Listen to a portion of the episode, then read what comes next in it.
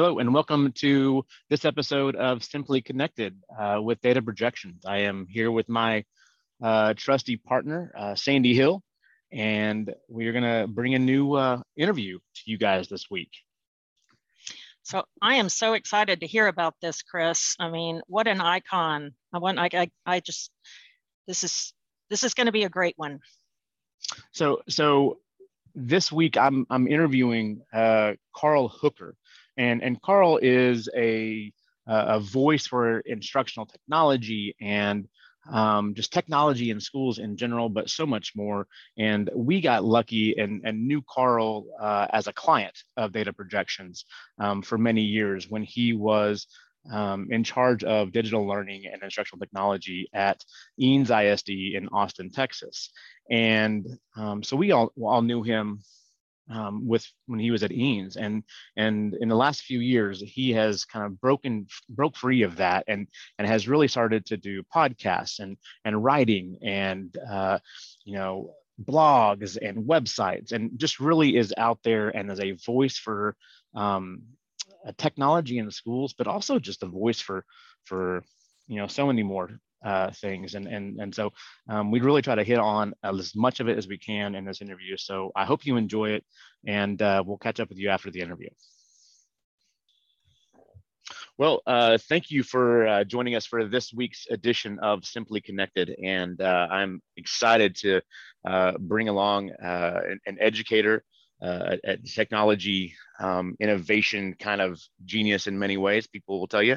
Um, but a guy that we know from data projections from back in the day, as he used to uh, really be a, a, client for us at Eanes ISD in uh, Austin, Texas. And uh, that's Mr. Carl Hooker. And uh, welcome to, to the podcast, Carl. Hey, thanks for having me, Chris. Appreciate it. Thanks. I'd like to be on here yeah so so like i said you used to be a, basically a contact for us um, with uh, eanes isd when we were working with you guys back then and you know you have since then left uh, the school district left the school classroom kind of day-to-day kind of world um, and that was what about 2019 or so yeah summer of 19 everything yeah. uh, just decided to, to go on the road, retire at, an early age, and try to figure out if I could do consulting and speaking full time. That was, of course, before a pandemic hit. But uh, right. well, and that's what I was going to ask you. So, so really, I mean, in your own words, without you know reading through your LinkedIn bio, you know, what have uh, what have you been up to since 2019 uh, on a bride scale? On a broad scale uh, many things and like like everybody else during the pandemic everything changes every you have to adjust your priorities and uh, of course family being the most important and then from there it was like okay now how do we make this all work? And so i've been involved in several different projects one uh, being a national a national faculty emeritus for um, future ready schools at a dc and they've been doing great policy work. I've been involved with them for for over a decade but um, officially kind of doing work with them on the side and then uh let's see what else. Created a couple podcasts like like you on a on the mm-hmm. podcast. Mm-hmm. i feel like that's like the, the, the sourdough of the pandemic right? We all yeah. either either make sourdough bread or you make a podcast. And so we're all making podcasts these days. Um what else? Very much uh, so. uh, wrote a book called ready set fail that just came out in january. Um started i launched a social media website for educators only called k12leaders.com that launched in december. We're still very beta but we're growing that out. And that's uh uh, basically a social media platform designed to connect educators, but also to kind of help us with whatever this next iteration of education will be once we get through this great resignation or the big quit or whatever we want to call it. Uh, and so, like figuring out ways and avenues to keep educators in education. That's kind of the the, the mantra of that site and uh, the team that I'm working with with that. So, yeah. And then speaking, talking, doing consulting, a little bit of everything. Substitute teaching. I was telling you earlier with my yeah. uh, my, my yeah. own daughter's class when you know subs are in a shortage. So when I have a moment, I was like, I'll go in and pitch in when I can can um, just volunteer and sub. So it, it, keeps me connected to the classroom, which I think is great because I miss that part of not being in a school full time. Right. Well, and and for myself, I mean, I don't know if you know this about me, but for for myself, you know, I spent several years within um, the private school world uh, prior to coming to data projections, and you know, was in the classroom and was was dealing with uh, kids on a one to one basis, but also working with faculty on other things, and uh, it's definitely you know stepping away from just a campus uh, and and that kind of world on a daily basis. It definitely is uh, very different and takes a different kind of toll on you. It's interesting, um, but yeah it's uh it, the disconnection that, that was my biggest fear if i had to be honest with myself. I mean leaving a leaving a district is scary enough because you have healthcare and all you know anyway going independent is just a roller coaster. But honestly it was that what you're just talking about that disconnection or that not being mm-hmm. connected to what's happening in a classroom. And i feel like for me that's where my heart and soul is and, and that's also part of my message when i talk to teachers and leaders. So to not have that all of a sudden i become disingenuous as a speaker, as a consultant. So for me, I've been fighting tooth and nail to make sure I'm still in classrooms and still working with teachers and still, and whether it be volunteering or consulting or however, I'm still in the classroom pretty regularly. Well, it keeps you grounded to the purpose of, of sure. what you're doing, which is to help educators um, educate better, right? Absolutely, and and, and help these students um, have have a, a brighter future. You know, hopefully, ideally, right? Um, well, you, you mentioned your book, Ready Set Failure, uh, Ready Set Fail, and you know, but you also had another. Um, you, that's not your first right. jump in at, at, writing, right? I mean, you had a series that you used to do, um, uh, right, pre-pandemic, right, way pre-pandemic, um, mobile learning mindset. Um, right? I mean, uh, is that something that you're still playing with? Tell us a little bit about mobile learning uh, mindset and see and and yeah, how that's kind of affected these days it was a six book series I wrote 2016 and 17. And the whole premise was like, imagine there's a global pandemic and you're forced to take kids home with devices. No, I wasn't that smart. I wasn't that predictive. that no. would have been awesome. but I was like, wow, man, this guy's on top of things. No Nostradamus here. Yeah, I know. No, but it really, it was centered around because we, you know, when we were, when I was at Eanes, we had a one-to-one program. We were probably the first K-12 iPad program in Texas, I would say, um, with 8,000 students. And so being one-to-one in 2011 and just the things, the lessons learned from that, so it was years of learning from that. And so the book series was put out um, essentially with the idea that each each book would be given to a different audience member. So a parent would have one copy of a book a, the parent edition and then there's the teacher edition the leader edition the it director edition. All of them have similar over uh, kind of crossover in terms of terminology but then each one is directed at whatever their position is in terms of how it affects mobile learning and the parents a big part of that so is it of course and so really folding in all of those components into a series of books. Um, and yeah it was uh, interesting. I mean i would say for those of you out there thinking of writing don't ever sign a six book deal saying you can do it in 18 months because that was crazy.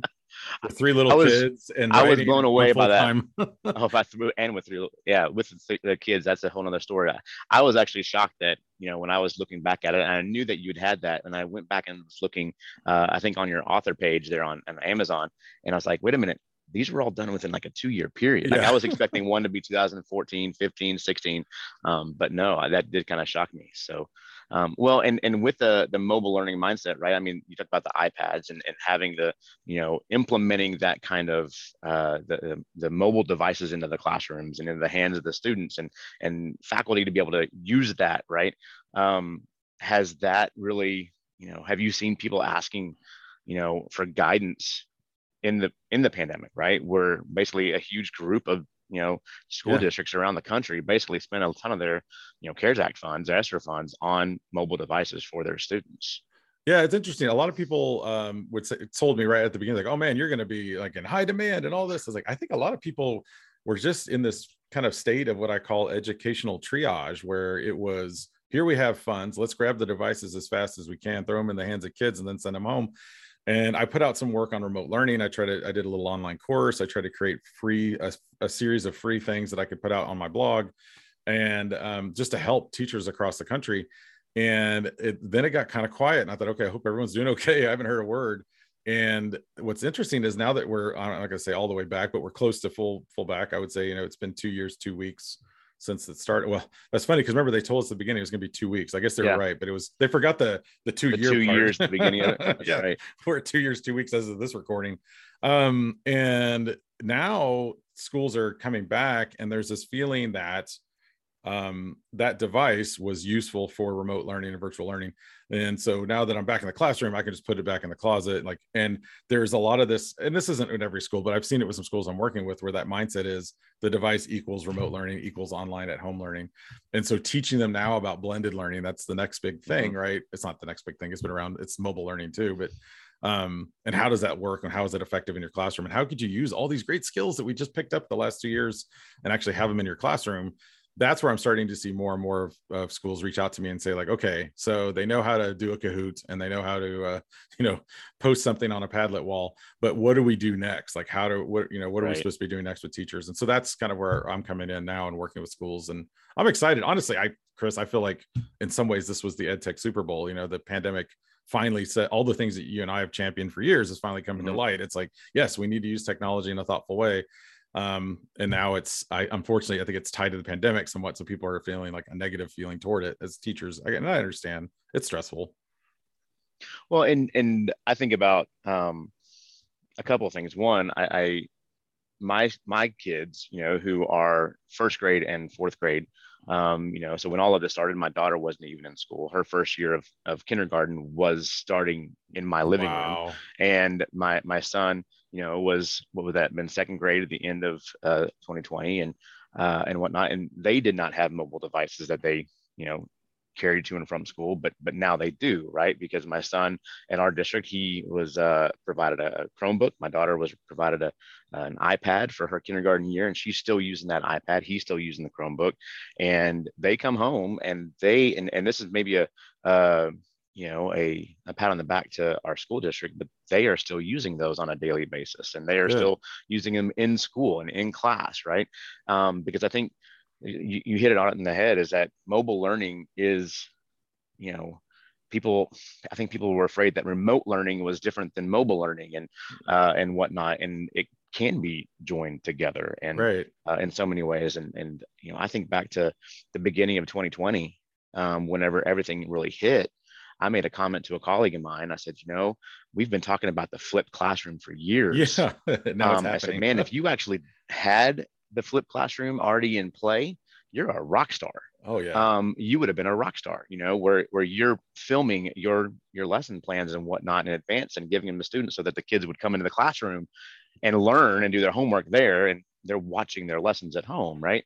But man, those those people would have been rock stars. But um, unfortunately, you know what people start talking about flip learning in 2011 2012 you know 20 years later we're still we're starting to really see it right think, i was thinking just about the peripherals that go along with all of this too like i'm sitting here at my desk now two years ago i'm on my laptop now i've got a logitech camera i've got two different spotlights i've got a yeti mic i mean i've got my headset I mean, this is all you have to invest in that stuff too. And teachers were mm-hmm. in a large and a giant 34 inch, you know, Dell monitor um, teachers had to invest in that stuff too because I mean it's hard to do it all from a little laptop. So just the the remote learning kind of setup was great, but why not? Yeah, instead of putting that in the closet like you're saying, just yeah, we'll just use it as a flip model now and just mm-hmm. it's like I feel like that would just be the next iteration of it. But yeah, I mean there's also a, a, an urge for most humankind to go to normalcy and, they, and that normalcy is the balance of where they were prior to the pandemic so i think that's the pendulum swing and i think we're gonna right. it's gonna swing back again i mean pretty soon now that we have a you know a mass exodus of educators we're going to have to figure out something different well and, and i think kind of what we're talking about leads to to one of the the, the blogs that you've been writing for a while um, but that I've always found kind of interesting to see, which is your your bold predictions uh, for yeah. ed tech for the next year, right?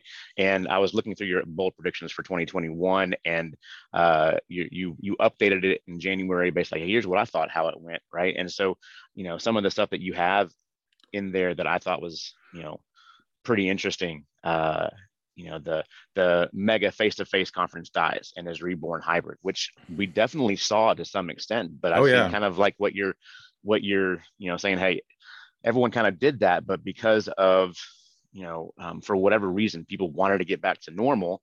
And so now it's really kind of being reborn back into um, everyone's going to the best they possibly can um, which leads to one of your predictions for 2022, right? Which yeah. was uh, about ISTE. Um, yeah. Where, what'd you say? It was, uh, how'd you put it? It was, ISTE's going to be, um, well, it's going to oh, be like a class reunion or something like that. It right? is. It's, it, it's, it's, I think I used the word train wreck originally and then I changed it because, because in my head, I mean, you haven't seen these people in three years and um, we're all getting back together and we're all going to be in new orleans of all places which is is uh, as i say what could go wrong but uh, no I, I think and i think what we learned i don't know I, there was one i went oh VSTE which was in virginia the the virginia istia um, affiliate. Um, we did that one in december and i think what was interesting about that was they actually had some sessions.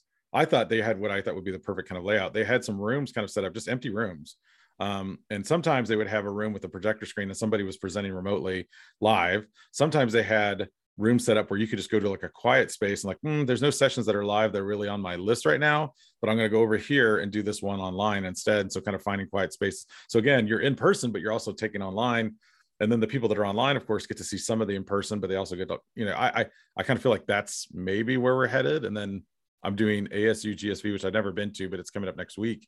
And they started this week, a week early, a virtual one using Gather with VR. So virtual reality. Now you go in whether your computer or with your Oculus goggles, whatever, and you go into to rooms and do the virtual reality Ready Player One thing, which I, I feel like I don't know if you I don't know if you're old enough to remember um, this thing called Second Life.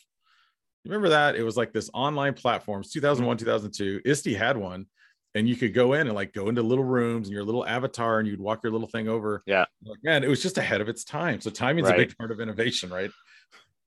Well, and and we actually uh, assisted in some different organizations trying to host hybrid conferences, right, where we actually help to to do some of the streaming and recording uh, through some video on demand servers and, and streaming platforms. But then, you know, where you had people who were remote providing presentations and, and we were there recording it and, and streaming it and all those kind of things. And it was tough because it was for us on some of the ones we did, we did it as a, here we are, a reseller who has the platforms to do these things. And we use tools and, and products that manufacturers kind of donated it to us for the, for the event. Right. And, and it, it turned out, I'm going to say, okay we had struggles with network we had struggles with mm-hmm. other things um, along the way um, and but what i saw too much like what you're talking about with with those platforms is i've seen several different kind of platforms jump up with that vr thing where people were you know um, using that to host their virtual conference and they're really pretty cool but man they're not cheap no. um and and that's a and and which i think caused people to to steer clear of it all too a little bit. Yeah. So I don't know. That's gonna be different. Take, where I'm not sure where that takes us, but it was just it was just I think if those kind of platforms weren't if it wasn't such a huge jump in, in cost, it might have been more successful and and more widely you know accepted moving forward maybe a little bit more. Yeah. Um, but it's interesting to think through can't give can't give VR headsets to everybody, right? I no. mean, they make it a part. Yeah. I mean, I guess you could do it with part of your registration. They're about 250 bucks now. But yeah. Uh, the other part of that I noticed is that it's really hard, and I've yet to find anyone that's able to do this. But I've yet to find a way to mimic the networking that happens like in hallways. You know, that kind of like the the happenstance, you know, five minute conversation that leads to some great idea. That kind of stuff is really hard to emulate on a virtual platform.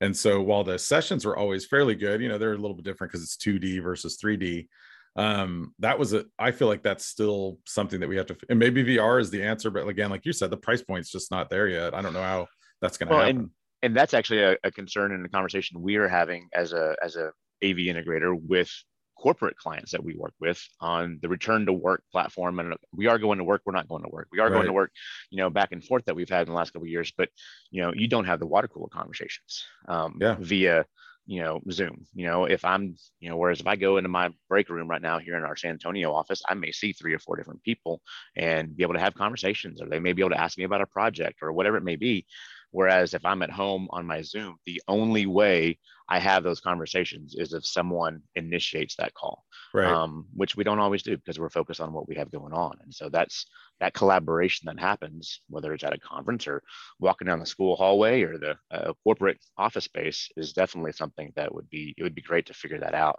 Um, yeah. moving forward. I think that's what, idea that someone's got to come up with, right? Yeah, there you go. And I think that's what you lose. And I, I think I, don't know if you've ever been to the Googleplex in Mountain View. Um, that's a cool spot. I mean, it's a huge mile wide campus, right? And we went up there and visited one year. And what was interesting is they just they actually encourage those kind of happen happen chance water cooler conversations. They have the little micro kitchens with free food. Their lunch is all free, but it's all set up on these long kind of beer garden tables because they want different groups sitting with each other because they said if they just did roundtables, you'd have the same four people from the same engineering department always sit together. And then when they didn't provide food, what happened is those same four people would get in a car and they would drive somewhere to have lunch, and then they would come back. And so there's loss of productivity there, but also loss of creativity and diversity of thought because they're only meeting with the same people versus like what you're saying, you know, the happen chance conversation that happens in a school hallway could lead to you know, I ran into my my bus transportation guy once, and it led to a conversation that got us to Wi-Fi on buses. Now, if that's an email to him, that email probably disappears down his inbox, and he's like, "Oh yeah, I'll get back to that at some point." but it's amazing Yeah. how like those conversations. So I don't know. You're right. I don't. That is a million dollar idea if you can figure out a way. And I think Clubhouse tried to do it. Remember the, the Clubhouse thing was big for like a Mhm. moment, um, right at the in 2021. Like, oh, just join people's conversations and maybe something can happen. And eh, it's like kind of everything else, it gets a little bit overdone um, or oversailed, uh, over salesy, I guess, too, in Yeah. some ways. Yeah. Well, um, it, it's people have great ideas and they want to try to, you know, become compensated by it in, in a lot of ways. Oh right? yeah, and that's the and that's part of the struggle too, right? So the uh, I'm looking at the your your bold predictions for 2022, and there's a couple of them here that that kind of jump out at me um, that I want to um, Yeah. get your your two cents on.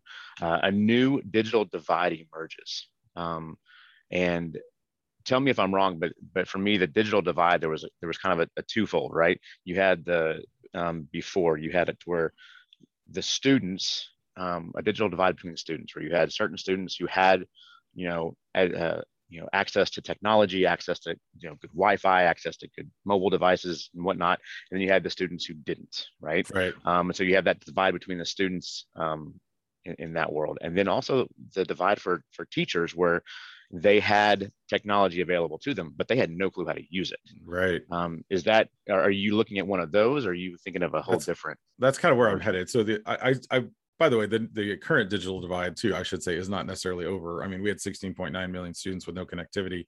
That was summer of 2020. So that was as we're heading, we're already into the pandemic, but at, you know, those are pretty high numbers for this country. But um, those numbers have come down quite a bit. We've had a lot of uh, an infusion of funds and devices and mobile hotspots and things that have helped with some of that. But I'm more on what the second one, what you talked about, which is like now it's uh, becoming, it's going to become a how are they using it? And what I've seen is and I've worked on the east side of Austin and on the west side of Austin, and I've worked in low income and high income, and it's amazing to me that the gap there that exists. I already know there's the gap when it comes to the the social economic gap, but I'm talking about just the use of technology. In one case, uh, let's say in the higher economic area, you've got kids doing entrepreneurship ideas and creativity and innovation and time for this because they aren't just focusing on the test because data shows that you know depending on your income that's how well you score on state correlated tests and on the lower part of uh, lower income part of town, there's they're doing a lot of rote, re- repetitive memorization, gameplay type stuff. So we're going to put you on this little. I'm not going to name any companies, but we'll put you on this software, and you're going to play this thing for 15 minutes so you can learn your math better, and then you're going to do this thing and play.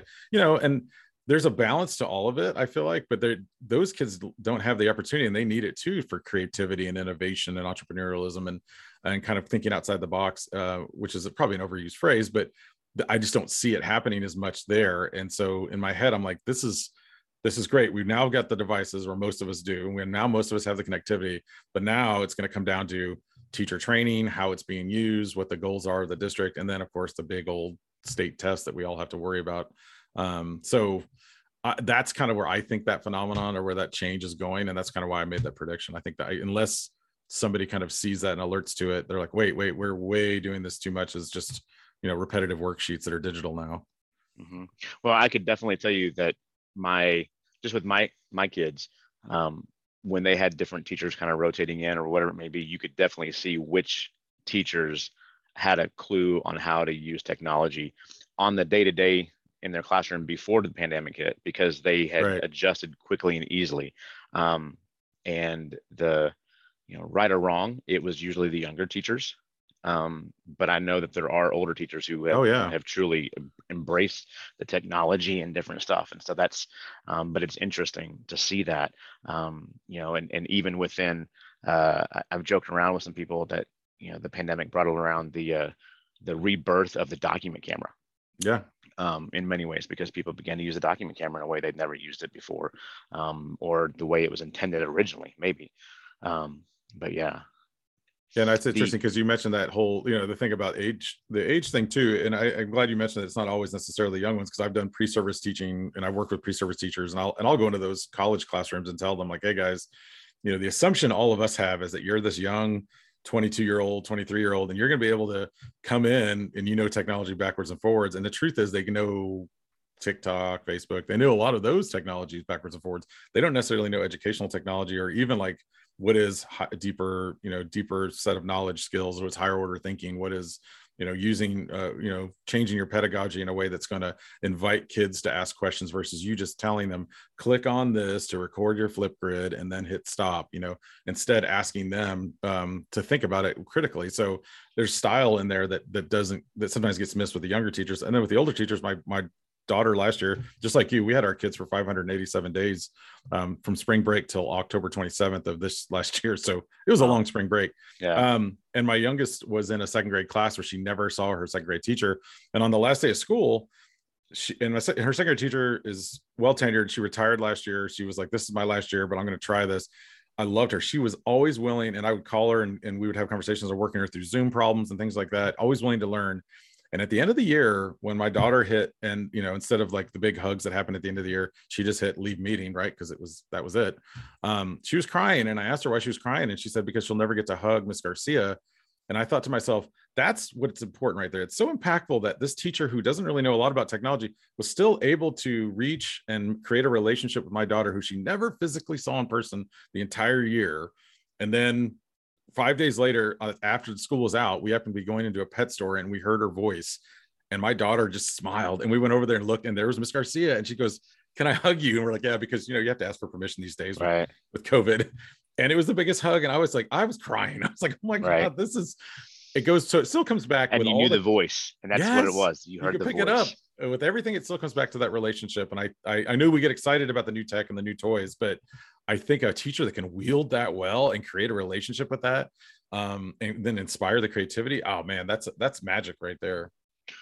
Well, and and and talking about new tech and new technology and, and new toys and whatnot, it's something you mentioned in your 2022 bold predictions, but it's also something that I see at home uh, with my kids at times uh, with a, a, uh, a an app that we allow them to have on their phones. Um, we try to be protective with that as much as we can, but that's uh, Roblox, which Yeah. introduced us right into the metaverse, right? Yeah. And and and what that all entails, and you know. Uh, you know that's something i think that blows probably a lot of people's minds when they begin to think okay how is the metaverse going to affect education moving Right. forward. Um, what's your what's your two cents on on that?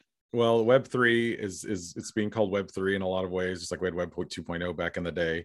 Um, and it's uh, and there's a few educational leaders that are way ahead like mike uh, the, the tech rabbi michael cohen i've been following him for years and he's way into the whole nft crypto thing.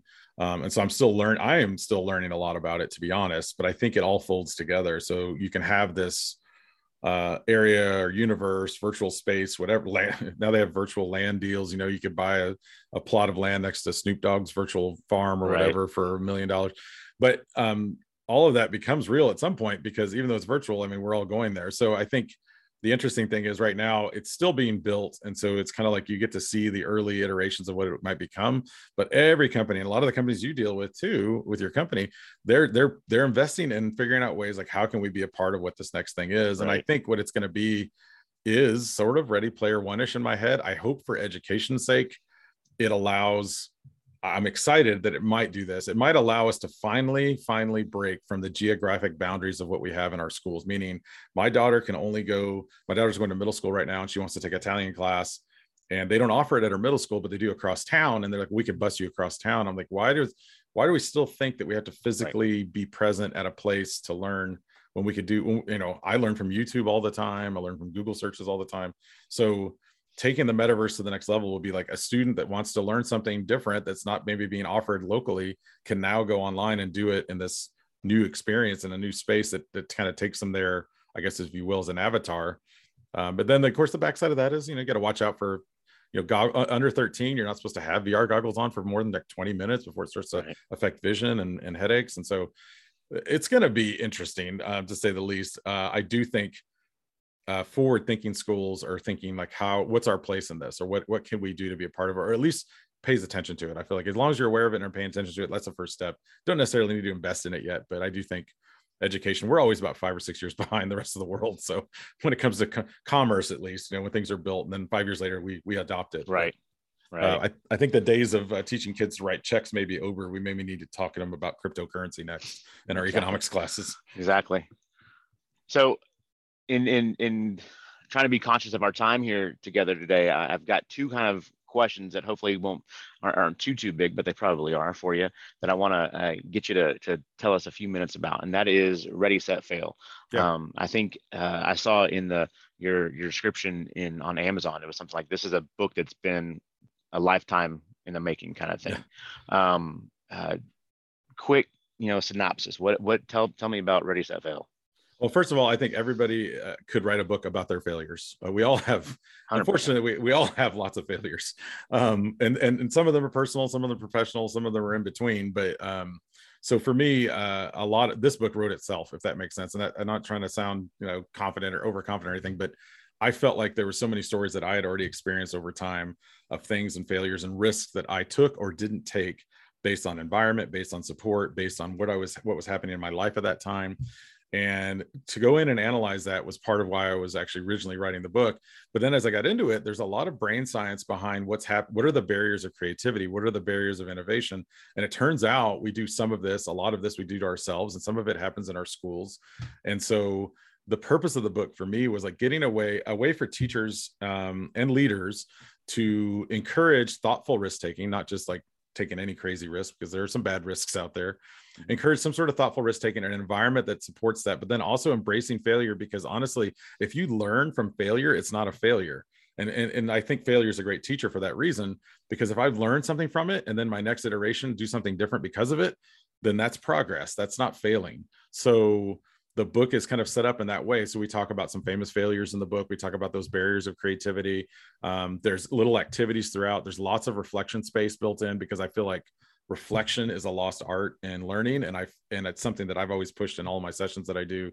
And that's you got to take time to reflect guys. I'm always like if you go to a conference what, eh, spend one minute at the end of the day and think what was one thing i picked up today? And if that's all you do at least that's something. That's a reflection. It's internalizing the learning. And so yeah throughout the book there's lots of reflective uh, activities in there. And then of course lots of activities just activities just to use in your classroom. So if you want to you know do a challenge with your kids it could be a five minute challenge um, some of it is just how you ask questions or how you model like, oh man, this is this technology isn't working today. Instead of saying, oh man, this is why I hate smart boards. Instead, you could say like, wow, what you know, what do we what do we need to do? How do we make this thing work? What do y'all think? You know, and a lot of times kids of any age will step up and start saying, well, have you tried doing this? Or have you tried, you know, just asking those questions. That's very subtle. You don't have to, there's not a curriculum around this.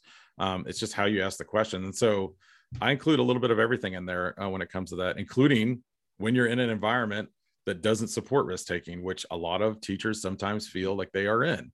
And it and i show like here's how you get it's not necessarily how you get around it. It takes a lot more work that's for sure. Um, and a lot of creativity is born out of obstacles. So um, i kind of mention all that in the book too. So it's like i said anyone could probably write a book about their failures and i ask a lot of the reader to reflect on their own failures and their own risks and the ones that they did took and especially the ones they didn't take um, and why they didn't take them so um, yeah, in some ways it's uh, it's it's geared toward education, but I've had people now tell me like, oh, you could use this in business or you can use it in other things, and and maybe it'll get to that at some point. But my purpose for this is education. Well, and I can tell you that in personally, you're talking about reflecting. I mean, I can tell you that some of the best things in my life, um, whether it be my my wife, my children, you know, my jobs, whatever it may be, uh, they I would not have them in my life if it hadn't been based on some key failures that happened that totally changed my my road yep. um my path and that's that's pretty you know insightful very much so and it's great to get people to think about that from the educational standpoint too which i think is important because we want to teach our kids that 100% right. Very so cool. there's so there's tech tools in it too but i mean it's not a tech book honestly it's yeah I, I, do reference some that I think are important for reflection and some that are important for getting capturing students thinking and learning, but uh, it's more about the principles of how do we encourage kids to take thoughtful risks and then how do we encourage them to recover from those failures and grit and resiliency are all the big things that we want to talk with kids about um, and that's something that's in here too. Very cool. Last thing i want to i want to throw at you um, yep. k-12 leaders um, yeah. social media site that, that you and some others have helped to, to you know uh, break ground on right? You mentioned it earlier that you're still kind of in that beta world uh, that is intended to be kind of a, a professional learning community yep. uh, a networking community right? For teachers for admin and, and whatnot right? I mean uh, who all is it that that you're targeting with this uh, well, educational social media platform so uh, educational leaders means everybody. It could be it could be a teacher that's one that's just a teacher leader and they're everybody's got leadership in them. And so our big thing is like let's let's lift up the voices of all those in k-12 and we're talking not just about we're even going outside of that. We're going to like business offices and hr departments and w- we need everybody kind of involved in the conversation. So we're right, right now this actually month we're pushing a lot toward hr departments trying to talk to them about the big quit and then what are the things they're doing to handle teacher shortages and substitute shortages and so we've kind of made it a mix of like we're putting some content out there, but we also want it to be kind of a Facebook like in terms of its platform. I'm actually hosting um, two book studies on there right now because you can create groups within the platform. You can embed Zoom links within the groups. And so I could have like a group chat and then have, drop, drop a Zoom link in there and say, all right, well, go, go to Zoom via the site. So we're still building all that out. Um, the other thing, the one thing that I always uh, was kind of my big impetus for being involved in the, the team is whenever I go to a conference, I always download the app for the conference. And then there's a little connection social thing on the app. You connect with people and it's fun and we chat and this and that. And then the conference ends. And about a week later, you look at your phone and you go, all right, I'm going to delete the app. I don't need it anymore. Right. Um, all these conferences are doing this. And I'm like, how great would it be that if we were all already on the same platform that's an educationally focused social media platform, that each one had its own subgroup um, or for a company's sake, like your case in data projections, let's say you wanted to have a user group, you would host a user group, a private user group on the platform that would basically be your way of getting insight to like, hey, these are some struggles, these are some things that our users are dealing with, or maybe these are some roadmap ideas we need to have as a company. And so it's kind of those two areas, the conference area and the vendor areas, like I think is how we're going to kind of build this out a little bit bigger. And also, also to be candid, how uh, we'll get from, for me not to spending money on programming, I need to get some, some funding from it. Got to get right. some funding. Um, but I don't want to ever charge a teacher or a leader in here, so it's going to have to be free forever for those for educators. So I'm trying to figure out ways like, okay, how do we build this up to where it can be a self-sustaining? We're not trying to make money on it. We're actually trying to create. It's more of a nonprofit. We're trying to create avenues of where teachers can also find each other and create um, I don't know if it's side work, isn't it? A side hustle effort. It called lots of things, but opportunities for teachers to stay in the classroom by giving them extra income. So, like one example, one thing we're trying this next month is something called anonymous advisors, where we pay certain people of certain positions, you know, a monthly stipend to essentially go in and evaluate companies, ed tech companies, without them knowing who they are. They just know their title. So maybe they're like superintendent from the Midwest or teacher from the Southeast or something.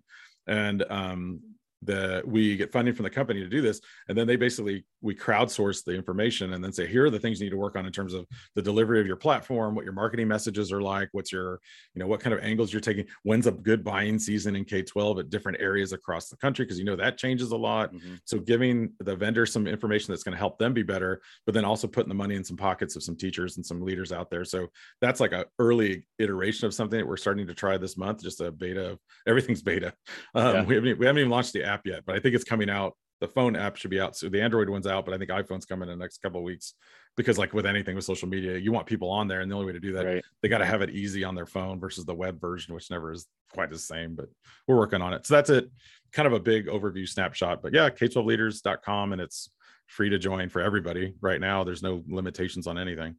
Well, that's no, and I think it's a great thing in, in addressing, you know, the big quit or the great resignation and and ways to keep teachers involved and and you know is huge because I think we're we're we're losing too many of them. You know, we can't find enough of them, and if there's a way for for them all to can connect and collaborate and just support each other um, through something like this, that's enough. Much less everything else that you're doing. So yeah. that's that's awesome.